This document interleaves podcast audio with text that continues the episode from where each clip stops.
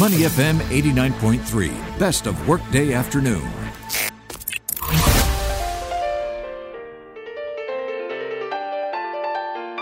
The Soul of Business with Claressa Monteiro on Money FM 89.3. Good afternoon and welcome to the Soul of Business on Money FM 89.3. I'm Claressa Monteiro for the Workday Afternoon. Today we're joined by Rashid Al Adha, Country Manager for Singapore, Brunei, with Emirates. We're talking travel. Rashid, welcome back to the show. Hello, Claressa. Thanks for having me back. It's absolutely our pleasure and a very exciting time, both for us, the, the traveler, and for you, the airline.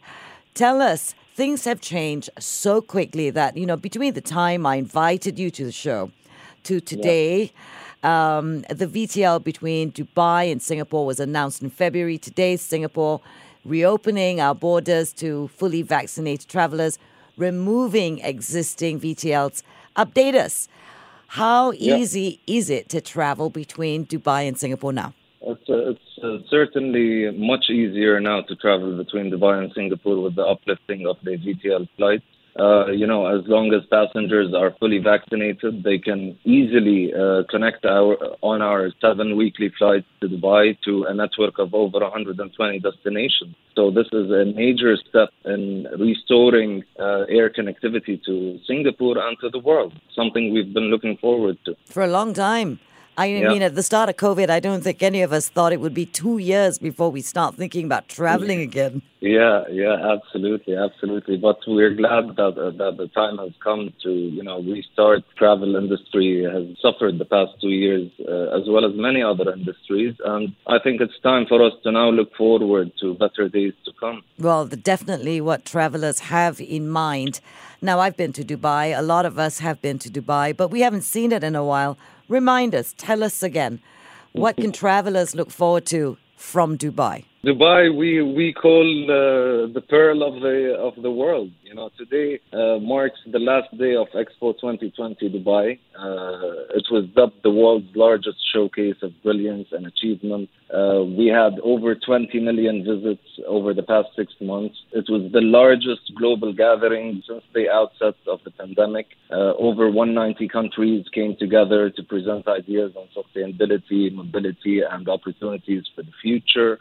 You know, we as Emirates uh, have been a premier partner for uh, Expo 2020 Dubai. Uh, we had our own uh, pavilion, which which basically was themed around uh, the future of commercial aviation. Um, now that this beautiful uh, event has or is coming to an end today, Dubai still has a lot to offer. you know, from the beautiful skyline to the um, multiple activities, the beaches, the desert safaris, um, that can be done uh, in Dubai and the UAE. Uh, we also have uh, multiple very interesting attractions that have come up recently, such as the Museum of the Future, which is a marvelous architectural masterpiece, and um, uh, also, some new attractions such as the view at the Palm, which is uh, attracting uh, many tourists. You know, uh, have a, a, nice bird view of uh, the Dubai Palm Island. Actually, I was going to ask you. I haven't seen it in a while. What has changed in the last few years for for those of us who have been to Dubai? Like I said, you know, uh, we were quick to open up Dubai for tourists. We have uh, very high vaccination rates in the UAE, and that gave us the confidence to go forward and open up um, uh, for tourism. Um, multiple ex- attractions came into play. You have the Dubai Frame, uh, new malls that have also uh, been opened. I think there's an ever uh, changing touristic attractions in Dubai, and there's always creativity to keep coming up with new ideas to attract tourists to Dubai. I love Dubai. I, I I'm not Thank just you. saying that because it's you. Thank you. Thank you very much. I love Thank Dubai. It's it's. We a, love Singapore too. Oh well, Thank you know, I had so much fun in Dubai. Probably because I had a lot of friends who were working there. Now I have some family who are working yeah. and living there, and they were offered the opportunity to move back to Singapore, and they said no. They wanted to stay in Dubai. I, I think it's uh, Dubai is also. Uh, I love living in Singapore personally, but um, uh, I think also Dubai is a is a melting pot. You know, for different cultures, uh, nationalities, religions. Uh, there's uh, the high tolerance. There's big hospitality coming from our uh, Emirati nature. I think there are many things that attract people to move to Dubai. There's freedom of commerce. Taxes are very low. I think a lot of considerations come into play for people who, who move countries. And uh, these are definitely some things they look at. All right. Now, the world is opening up. Hooray for all of us. And all yes. of us are thinking of travel. Now, Yeah. this is your opportunity to, to talk about some of Emirates' new things. One of the new things Yeah. is your new premium economy cabin. Tell us about it. Yes, we've uh, introduced the new premium economy towards the end of 2020. The, this product, uh, first of all, has had a very positive response from our passengers. Leather seats, wider, deeper incline, adjustable headrests, cuff rests, footrest, bigger screen than economy class, a 13-inch screen. Our in-flight, award-winning in-flight entertainment system, ICE, is also on, on these aircraft. Uh, this product has been introduced on our latest six A380 aircraft that we've received lately. Uh, hopefully, we are going to retrofit 67 more A380s uh, with this product. We're also retrofitting 53 of our Bo- Boeing 777 aircraft with the product. Currently, we serve a number of flights to London, to Paris, Frankfurt, and New York, uh, and we are uh, hoping to bring it to Singapore as soon as possible. Oh, can't wait. Thank you. Thank you very much. Singapore to, to Dubai, would it be th- this plane eventually? Or, or this Yeah. new economy cabin? Yeah, uh, yeah, we do. Uh, we do hope so. Certainly. Uh, prior to the pandemic, we used to fly in uh, two A380s and two 777s into uh, Singapore. So uh, whether it was the A380 or the 777, we we are expected to get the product hopefully soon, but we don't have timelines yet. All right. Now, I'm assuming that in the downtime that was lockdowns and, and COVID 19, that as an airline, you did a lot of customer trends and preferences and, and data analytics. In this new normal, what is emerging? What are the current consumer trends and preferences? I think after two years of being in a lockdown and not being able to travel freely between countries, um, I think people are seeking more value in money can't buy experiences over like material goods. Travelers are, are also caring more uh, deeply about sustainability. 82% said the pandemic has made them want to travel more responsibly in the future. So these are some of the uh, new trends that are coming up uh, in the travel industry. And hopefully, we see this materialize uh, into uh, more demand to travel and try new destinations and experiences. Okay, so from the Emirates point of view, you've got that data, and the people who fly, your travelers, want more Yes. responsible traveling. How does Emirates answer these preferences?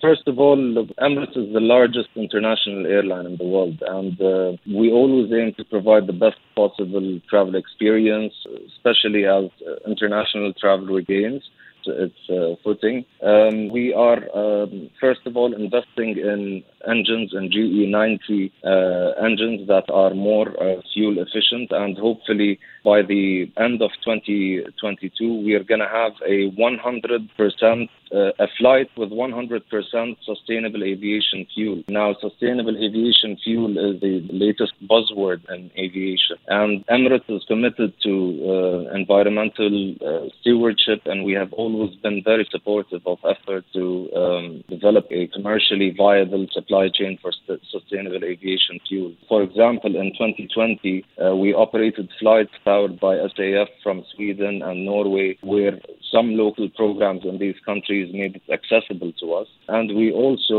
uh, received one of our A380 deliveries with some sustainable aviation fuel in it. So I think we are going to be part of this new development, especially with the new GE90 engines that are coming on our 777 aircraft. And this is all uh, towards a more sustainable uh, aviation future because this is a very, very important topic uh, in order for us to maintain a, a healthy future for generations to come.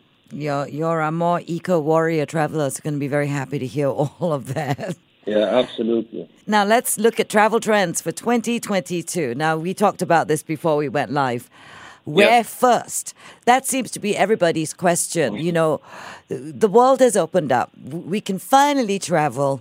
Where to go first? What are the trends, Rashid? Look, first of all, I, I told you in the pre-show that this is a great question. uh, it's something to reflect on, really. But you know, we we offer 120, over 120 destinations, so I think we expect travelers to want to fly farther, uh, you know, taking longer trips, going to destinations that are farther away. Uh, I think um, there's going to be uh, more focus on group travel in the future because tours have taken a major hit in the past couple of years. We also expect that, and this came from a study, that uh, some people or people would want to get closer to nature. Uh, so we expect a lot of outdoors or destinations with attractive outdoors offerings in them to be uh, part of the new attracting aspects to today's traveler. Okay, I'm going to ask you. Yeah. Where are you going first? Me, I, am going home first. All uh, right. I'll, uh, I'll, I'll start with Dubai, but uh, definitely I'd like a, a beach holiday uh, somewhere uh, for a change, somewhere secluded. Uh, I definitely agree agree with this. With the outdoors. Just, yeah, absolutely, absolutely. Yeah. Does Does Greece be- beckon you then? Yeah, absolutely, absolutely. Greece is a beautiful country with beautiful islands. Uh, it's definitely on in my bucket list. All righty. Now, before yeah. I let you go, uh, top of everybody's reference right now, the Ukraine-Russia conflict with aviation, yeah. with the travel industry. Does this uh, present challenges to Emirates? Definitely a challenging situation, but uh, our flight, I need to uh, reassure our passengers from Singapore that our flights are unaffected by the uh, Ukraine Russia situation out of Singapore. Mm-hmm. Uh, we, we have made uh, some minor rerouting uh, changes to some of the routes, such as uh, Stockholm, Moscow, St. Petersburg, uh, and some of our U.S. flights which are impacted by the closure of the airspace uh, over a portion of Russia and the whole of Ukraine. Um, as a result, flight times on these routes may be slightly longer. But other than this, we are closely monitoring developments of the situation.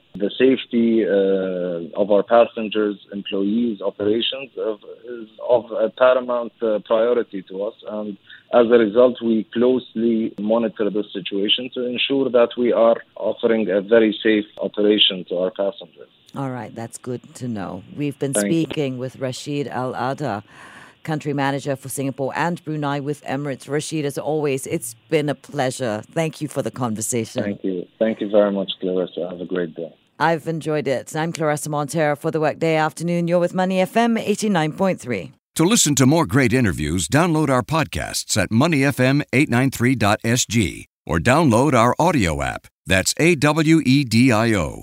Available on Google Play or the App Store.